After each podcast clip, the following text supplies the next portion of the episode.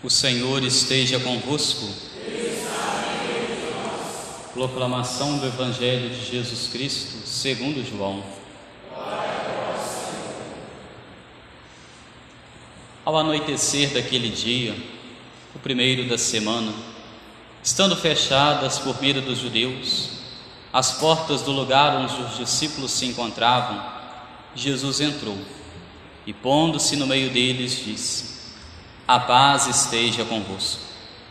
Depois destas palavras, mostrou-lhes as mãos e o lado. Então os discípulos se alegraram por verem o Senhor. Novamente Jesus disse: A paz esteja convosco. Como o Pai me enviou, também eu vos envio. E depois de ter dito isto, soprou sobre eles e disse: Recebei o Espírito Santo. A quem perdoardes os pecados, eles lhe serão perdoados. A quem os não perdoardes, eles lhe serão retidos. Tomé, chamado Dídimo, que era um dos doze, não estava com eles quando Jesus veio. Os outros discípulos contaram-lhe depois: Vimos o Senhor.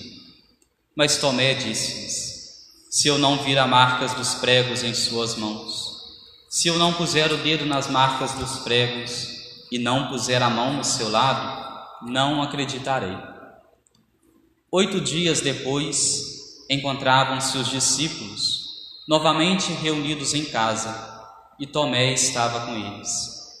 Estando fechadas as portas, Jesus entrou, pôs-se no meio deles e disse: A paz esteja convosco.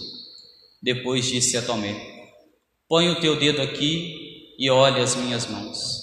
Estende a tua mão e coloca no meu lado. E não sejas incrédulo, mas fiel. Tomé respondeu: Meu Senhor e meu Deus. Jesus lhe disse: Acreditastes porque me vistes? Bem-aventurados os que creram sem terem visto. Jesus realizou muitos outros sinais diante dos discípulos que não estão escritos neste livro, mas estes foram escritos para que acrediteis que Jesus é o Cristo, o Filho de Deus, e para que, crendo, tenhais a vida em seu nome. Palavra da salvação. Ave Maria, cheia de graça, o Senhor é convosco. Bendita sois vós entre as mulheres e bendito é o fruto do vosso ventre, Jesus. Santa Maria, Mãe de Deus, rogai por nós, pecadores, agora e na hora de nossa morte. Amém. Caríssimos irmãos, estamos celebrando hoje o segundo domingo da Páscoa. E este domingo é conhecido na igreja como Domingo da Misericórdia. E este domingo sempre foi conhecido, o segundo domingo da Páscoa, como domingo da misericórdia. Não somente depois das prisões de Santa Faustina, de Jesus misericordioso, não somente depois disso, mas bem antes destas aparições, é um domingo conhecido como da misericórdia. Por quê? Porque no passado, na igreja, era muito comum em que os fiéis, principalmente os adultos que não tinham sido ainda batizados faziam toda uma preparação durante todo o ano. Iam ouvindo as palavras de Deus, iam ouvindo as homilias, os sermões, as pregações, participando das missas.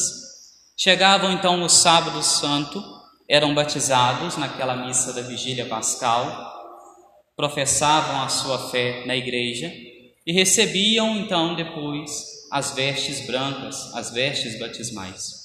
E durante toda a semana eram convidados a estarem trajando aquelas vestes. Então a pessoa era batizada e durante toda a semana ficava com aquela veste branca. Quando chegava no domingo seguinte, uma semana após o seu batismo, eles iam à igreja e quando chegavam na igreja, aquela veste que eles tinham recebido, que era branca, já estava às vezes encardida, suja, e com isso a igreja aproveitava a ocasião para fazer uma reflexão a respeito do sacramento da confissão, sobre o sacramento da reconciliação. Todos nós, no dia do nosso batismo, nós recebemos a veste interior esta veste que é nós trazemos no dia do batismo a veste branca, ela é um reflexo da veste interior que nós estamos recebendo quando somos batizados.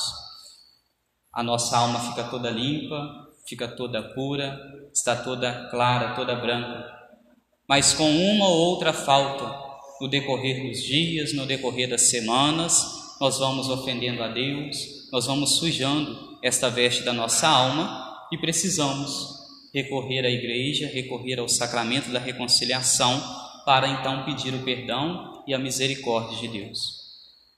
E nós vemos no Evangelho de hoje que o se aproximar um sacerdote, o se aproximar daqueles que foram escolhidos e consagrados por Deus para pedir o perdão no sacramento da reconciliação, não é uma invenção da igreja, não é algo de outro mundo, mas muito pelo contrário, foi algo ao qual o próprio Jesus instituiu, o próprio Jesus deu autoridade aos seus discípulos. Nós vimos aqui no evangelho de hoje que os discípulos estavam reunidos. Estes apóstolos estavam reunidos oito dias depois da ressurreição de Jesus. Jesus, antes de subir aos céus, antes de morrer, ele instituiu a Eucaristia. Disse aos seus apóstolos que celebrassem a Eucaristia, que fizessem aquilo em memória dele, e por isso os oito, os doze, os onze, na verdade, estavam aqui reunidos. E quando estavam os onze aqui reunidos, Judas já tinha feito o seu caminho longe de Deus. Os onze aqui reunidos, Jesus chega sopra diante deles, envia o Espírito Santo e diz a eles que aqueles a quem eles perdoassem os pecados seriam perdoados, aqueles a quem eles retivessem seriam retidos. E aí é que nós poderíamos pensar o que seria esse reter os pecados? Seria o não perdoar os pecados quando o fiel, quando aquela pessoa se aproximasse para pedir o perdão, mas não estivesse com o coração aberto e arrependido à graça de Deus. Nesse caso, os pecados seriam retidos, não seriam perdoados, mas aqueles a quem estivessem com o coração aberto, com o coração contrito, disposto a receber o perdão, receberiam este mesmo perdão dado pelos apóstolos, que era algo instituído e proclamado aqui pelo próprio Cristo. Se nós formos olhar, eu dizia isso há poucos dias, na Quinta-feira Santa, que quando nós olhamos na nossa diocese, nós temos o nosso bispo, e se nós fôssemos olhar quem ordenou o nosso bispo e quem ordenou outro, e outro, e outro, nós chegaríamos a um dos apóstolos. E nós temos aqueles que são os colaboradores dos bispos, colaboradores dos sucessores dos apóstolos, que são os sacerdotes. Então, quando nós nos aproximamos diante de um sacerdote, diante de um bispo, para pedir o perdão dos pecados, pedir o perdão na confissão, nós estamos fazendo algo que o próprio Jesus pediu, que o próprio Jesus ordenou que se fizesse. E mais ainda, quando nós olhamos para estas palavras aqui, se nós fôssemos olhar para o Novo Testamento, os momentos em que as pessoas se aproximam de Jesus e pedem o perdão das suas faltas, pedem o perdão das suas misérias, às vezes que Jesus cura, às vezes que Jesus realiza alguma coisa. Sempre Jesus realizava, fazia tudo isso por quê? Porque o Pai agia nele. A pessoa de Deus agia em Jesus Cristo.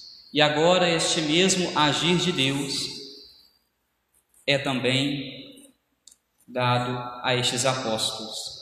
Esta a mesma autoridade é dada a estes doze apóstolos. Depois nós vamos vendo mais adiante, durante esse tempo pascal, que para compor o grupo dos doze, os apóstolos elegeram mais um, para não ficar nesse desfalque de doze, de, de, ficar o desfalque dos doze, não ficarem somente onze, mas terem os doze apóstolos, depois eles vão eleger um outro apóstolo, unidos depois em oração, elegem mais um.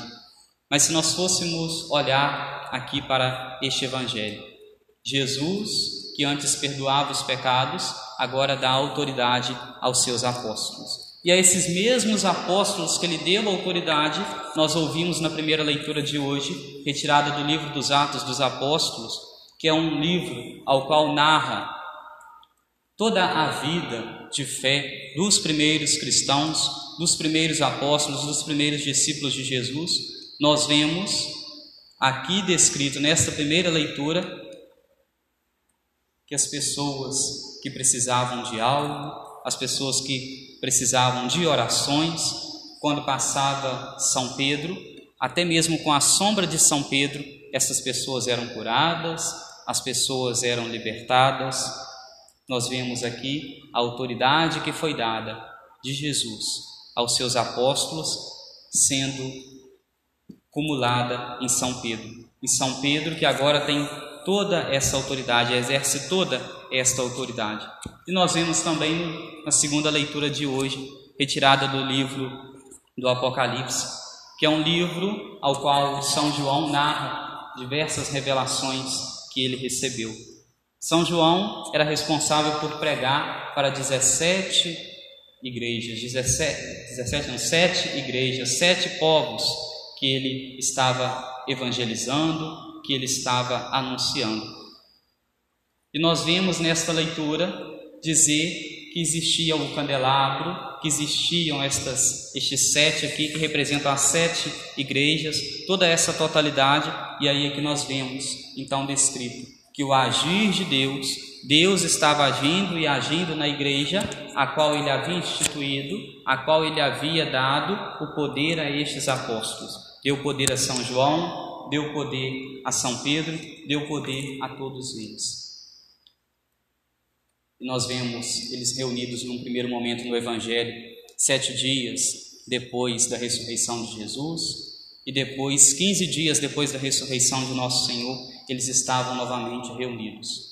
Estavam novamente reunidos e desta vez Tomé aqui se reúne com eles. Tomé, na primeira vez que eles estavam ali reunidos, para poder celebrar a Eucaristia, São Tomé não estava presente, mas depois ele aqui se encontra presente.